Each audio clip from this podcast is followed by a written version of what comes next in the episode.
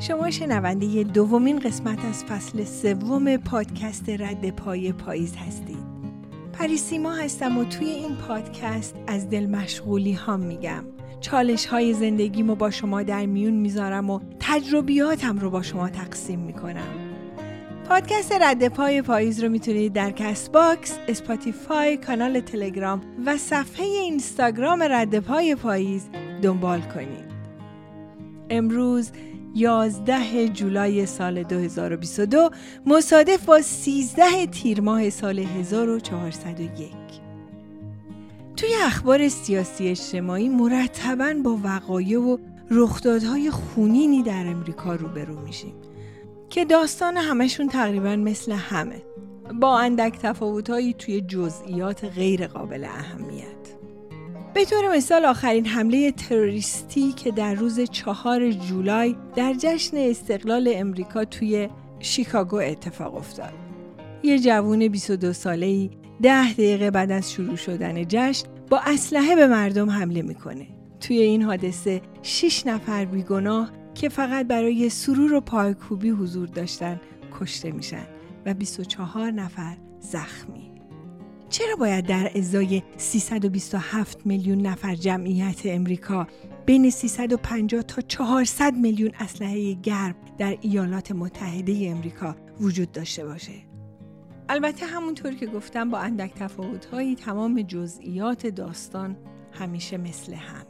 داستان از این قراره که فردی که دچار اختلالات روحیه اگه 18 یا 21 سال به بالا باشه میره اسلحه می‌خره و حتی اگه زیر 18 سال باشه باز هم میره اسلحه می‌خره. یا اسلحه والدین و فامیل و یا هرچی دستش رسید که بسیار هم در دست رسه بر میداره را میفته توی یه جای شلوغ مثل مدرسه، کلیسا، مرکز خرید شروع به تیراندازی می‌کنه. و باعث قتل و مجروح شدن تعداد بسیاری از شهروندان بیگناهی میشه که تنها بر حسب تصادف در مسیر گلوله های شلیک شده از یک اسلحه آزاد و همه فنحریف قرار گرفتن. سالهاست با داستان آزاد بودن اسلحه در امریکا کلنجار میریم و چرا و چگونگیش مدت هاست که ذهن منو درگیر خودش کرده. یادم اون موقع ها مادرم یه دوست داشت که یه خانم بسیار شیک و تحصیل کرده ای بود که زبان انگلیسی رو خیلی خوب می‌دونست. خونشونم تقریبا نزدیک خونه ما بود. میشه گفت که توی محله زندگی می‌کردی. توی تابستونا مادرم چندین بار منو پیشش میفرستاد تا برم اونجا و زبان انگلیسی یاد بگیرم. ولی هر دفعه با خواهش و التماس ازم می‌خواست که در مورد چشمش چیزی نپرسم.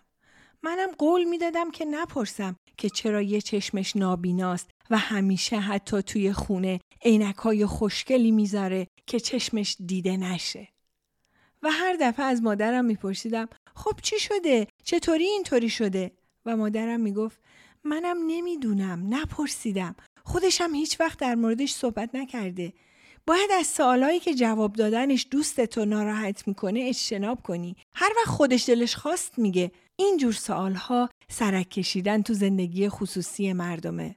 بهم گفت همین الان یه نقطه ضعف از خودت رو به یاد بیار و به منم نگو. فقط به یادت بیار. و من خوب یادمه که دردناکترین ضعف زندگیمو که مادرم هم می‌دونست چیه به یاد آوردم. و بعد گفت دوست داری کسی در موردش ازت بپرسه؟ فریاد زدم نه گفت آفرین همینه اگه دوست نداری آزار ببینی آزار هم نده. بگذریم برگردیم بر سر داستان خودمون. من چند جلسه برای یادگیری زبان انگلیسی به خونه خانم خوشتیپ همسایه رفتم. جالب بود که جای جای خونش عینک می‌دیدی. توی آشپزخونه توی پذیرایی توی اتاق مطالعهش که به هم درس می‌داد. یه دفعه ازش پرسیدم کلکسیون عینک داری؟ دوستانه گفت آره چطور مگه؟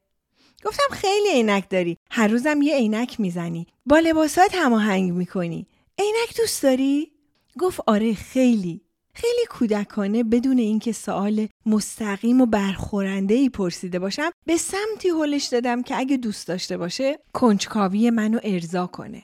اونم که اصلا صحبت کردن در مورد این قضیه براش مشکل نبود گفت داستان چشمم رو به انگلیسی میگم و تو لابلای داستانم. کلمات جدید رو بنویس تا بعد از اتمام داستان کلمات رو برات معنی کنم و و داستان نابینا شدنش رو شمرده و ساده با تأکید روی کلمات جدید برام شهر داد.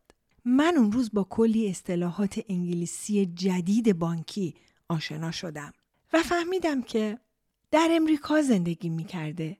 از اون زندگیهایی که بعد از مهاجرتی که به علت ازدواج صورت گرفته تازه همه چی سر و سامون گرفته بوده زبان انگلیسی یاد گرفته بوده و از اونجایی که در ایران هم حسابدار قابلی بوده به اعداد و ارقام توجه و علاقه خاصی نشون می‌داده. توی یک بانک خصوصی مشغول به کار میشه. چند ماهی بوده که به قول خودش می‌تونسته بگه همه چی آرومه و بگذارید زندگی را از راه دهان و چشم و گوش فرو دهیم که در بانکی که کار می‌کرده یک سرقت مسلحانه رخ میده. خودش میگه یه دفتر کوچیک ته راهرو دراز بانک داشتم که پرت پرت بود اما متاسفانه اون موقع که سرقت شد بر حسب تصادف اومده بودم از یکی از همکارام که صندوقدار بانک بود سوالی بپرسم همه چیز توی یک لحظه اتفاق میافته و وقتی توی بیمارستان به هوش میاد دکتر بهش اطلاع میده که متاسفانه نتونستن چشم چپش رو نجات بدن. ولی همون دکتر خاطر نشان می‌کنه که همه ی هزینه هاتون رو شرکت بیمه پرداخت کرده. نگران نباشید پول خوبی هم برای از دست دادن چشم چپتون بهتون تعلق می‌گیره. از همین الانم می‌تونید بازنشسته شید و تمام عمر حقوق بازنشستگی بگیرید. میگه شک شده بودم. بعد از چند ماه که به خودم اومدم و حالیم شد چه به سرم اومده پول از بیمه گرفتم خودم و بازنشسته کردم. از همسرم که بعد از این اتفاق دچار مشکل شده بودیم جدا شدم به ایران برگشتم و با عینکام زندگی خوب رو میگذرونم و همه چی هم آرومه. داستانهای این چنینی زیادن. اما همیشه توی ذهنم به دنبال دلایل جنایت های فردی و اجتماعی در سراسر دنیا و امریکا میگردم. به خصوص در امریکا که این همه آمار جرایم، تبهکاری، جنایت و آدمکشی بالاست. قبلا به این باور بودم که سفر کردن به امریکا یا زندگی کردن در اون یه رویای شنا کردن و غوطه خوردن در اقیانوس آزادیه یا به قولی رسیدن به رود بزرگ ولی بعدها به نظرم رسید مهمترین صادرات امریکا به جهان صادرات رؤیا و وهمه اینطوری که جامعه جهانی رو دچار فردگرایی، مصرفگرایی و شستشوی ذهنی کرده. طبق آمار رسمی FBI از سال 1990 تا سال 2020 در امریکا 600 هزار نفر گم شدند. روزانه 120 نفر و سالانه 43 هزار نفر در درگیری های مسلحانه و نزاع های خیابانی کشته میشن. جرم و جنایت در میون جوانای زیر سن قانونی در امریکا روند سعودی داره. پلیس میگه در 22 ماه گذشته 24 نوجوان زیر 17 سال در واشنگتن به قتل محکوم شدن. یه مقاله میخوندم که در مورد تأثیر هالیوود و فیلم های اکشن بزن بزن بر روحیه خشن جوونا و حتی تأثیرش بر کل جامعه می‌گفت. و حتی یک محقق در مورد تأثیر تصویب حق سقط جنین در امریکا و پایین اومدن آمار جرم و جنایت در جوانان بعد از 15 تا 20 سال در جامعه می‌گفت. مسلما مادرایی که توانایی پرورش صحیح کودکشون رو ندارن و می‌خوان که جنینشون رو سخت کنن اگر ناخواسته فرزندی رو به دنیا بیارن درصد این که بتونن جوون سالمی جور از جنایت به جامعه تحویل بدن خیلی کمه. علا رغم علم بر اینکه جنایات و دریوزگی فقط شامل کودکان ناخواسته نیست اما هیچ خورده ای به مادری که توان بزرگ کردن کودکش رو نداره و اعلام می‌کنه نمی‌تونم این بچه رو به دنیا بیارم میشه گرفت. که چرا فرزندی تبهکار به جامعه هدیه کرده؟ اینا همه از اون بحثاییه که آمار و ارقام هم می‌تونه بر صحیح بودنشون ادله کنه. همه اینا رو گفتم که به اصل داستان و سوالم برسم. اصلا چرا حمل اسلحه در آمریکا آزاده؟ طبق تحقیقات اسمال آرمز سازمانی که کنترل حمل سلاح رو در امریکا به عهده داره برای هر صد نفر امریکایی 120 اسلحه گرم وجود داره.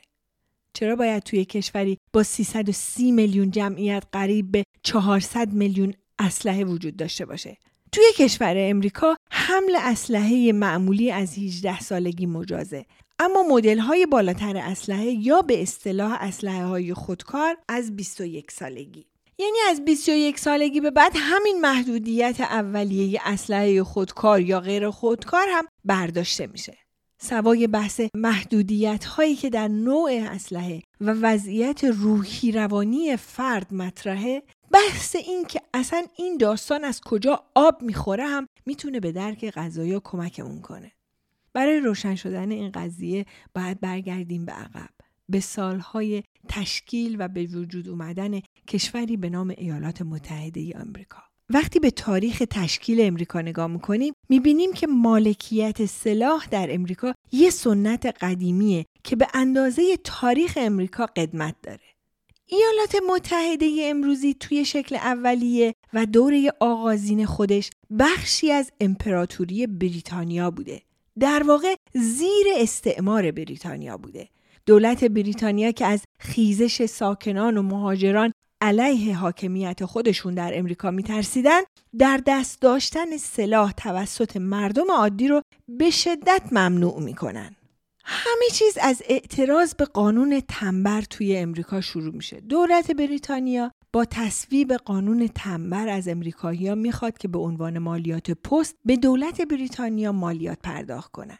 امریکایی ها این قانون رو مغایر با قانون اساسیشون می‌دونستن و پرداخت مالیات بدون حضور نماینده هاشون رو در مجلس قبول نداشتن. با تشکیل دولت سایه و شبه نظامی محلی به نام مردان کوچک در واقع امریکایی جنگ رو با ارتش و دولت بریتانیا شروع کردند. در سطح وسیع مردم رو مسلح کردند و در تاریخ چهار ژوئیه سال 1776 بر بریتانیای کبیر پیروز شدند.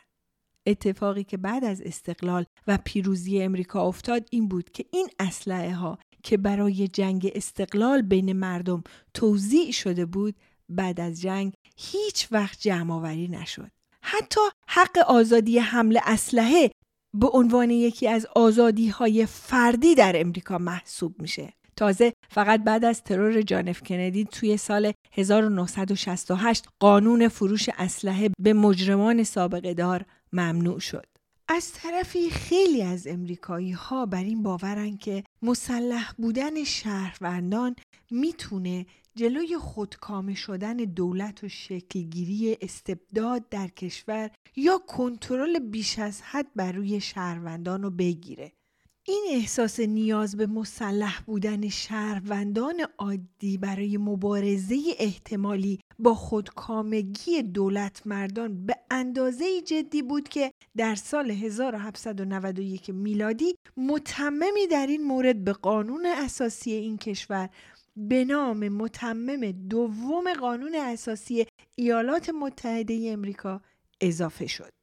در متن این متمم اومده از آنجا که داشتن یک نیروی شبه نظامی منظم برای امنیت یک کشور آزاد ضروری است حق مردم برای نگهداری و حمل اسلحه نباید نقض شود البته تا سال 2008 بر سر تفسیر عباراتی مثل نیروی شبه نظامی منظم و مردم خیلی بحث می شد. اما اونجا بود که این تفسیر که بر اساس متن متمم دوم قانون اساسی شهروندان عادی باید در خرید و فروش اسلحه آزاد باشند تثبیت شد. استدلالشون هم اینه که چون کشور امریکا بسیار وسیع و پهناوره و خیلی از مردم در مناطق دور افتاده و کم جمعیت زندگی می‌کنن که در صورت بروز هر گونه ناامنی یا اتفاقی رسیدن پلیس یا سربازا به محل حادثه یا محل جرم تقریبا نیم ساعت یا حتی بیشتر طول می‌کشه به این دلیل شهروندان باید برای دفاع از خودشون مسلح باشند شعارشون هم در آگهی های فروش اسلحه اینه که آیا پیش از اینکه تجاوزگر جنسی گلویت را ببرد نباید به او شلیک کنی؟ البته در ظاهر خیلی هم منطقیه و جایی دیگه وقتی در مورد به آسونی سلاح در دسترس مجرمان و بیماران روانی قرار گرفتن ازشون می‌پرسن جواب میدن این هزینه و بهایی که برای دفاع از آزادی های شخصی باید پرداخت. مسلما کارتل های اسلحه سازی اونقدر قوی هستند که برای فروش بیشتر به جای اینکه اسلحه رو از دست بیماران روحی و مجرما بگیرن به دست شهروندان معمولی هم برای دفاع شخصی اسلحه بدن. همونطور که بدون توجه به پیامدهای روانی و تأثیراتی که بر کودکان و نوجوانان در مدرسه داره شعار مسلح کردن و آموزش اسلحه برای معلمان و کادر آموزش مدرسه رو سر دادن. جالبه نه؟ به جای اینکه سلاح رو از دست دیگه ای بگیرن و فروش اسلحه رو پایین بیارن به دست همه مردم جامعه فقط برای دفاع شخصی اسلحه میدن و فروش رو بالا می‌برن. و این راه حل و بهترین راه حل در مواجهه با مشکل حملات مسلحانه در تیراندازی در مکانهای عمومی می‌دونن. تجسم کنید کودک یا نوجوانی که می‌دونه توی کشوی میز معلمش اسلحه و هر لحظه ممکنه به مدرسهشون به کلاسشون و یا شخصا به خودش از جانب همین هم کلاس بغل دستیش حمله شه. چطوری سر این کلاس میشینه و تثبیت شخصیتی و علمی پیدا می‌کنه؟ علا رغم این که می‌دونن چه بر سر افکار عمومی اعتماد اطمینان و امنیت اجتماعی میاد. تنها چیزی که مهمه فروش اسلحه هایی که روز به روز قدرت مالی و در نتیجه قدرت سیاسیشون را افزایش میده. به قول مهدی اخوان سالس کجای این شب تیره بیاویزم؟ قبای ژنده خود را.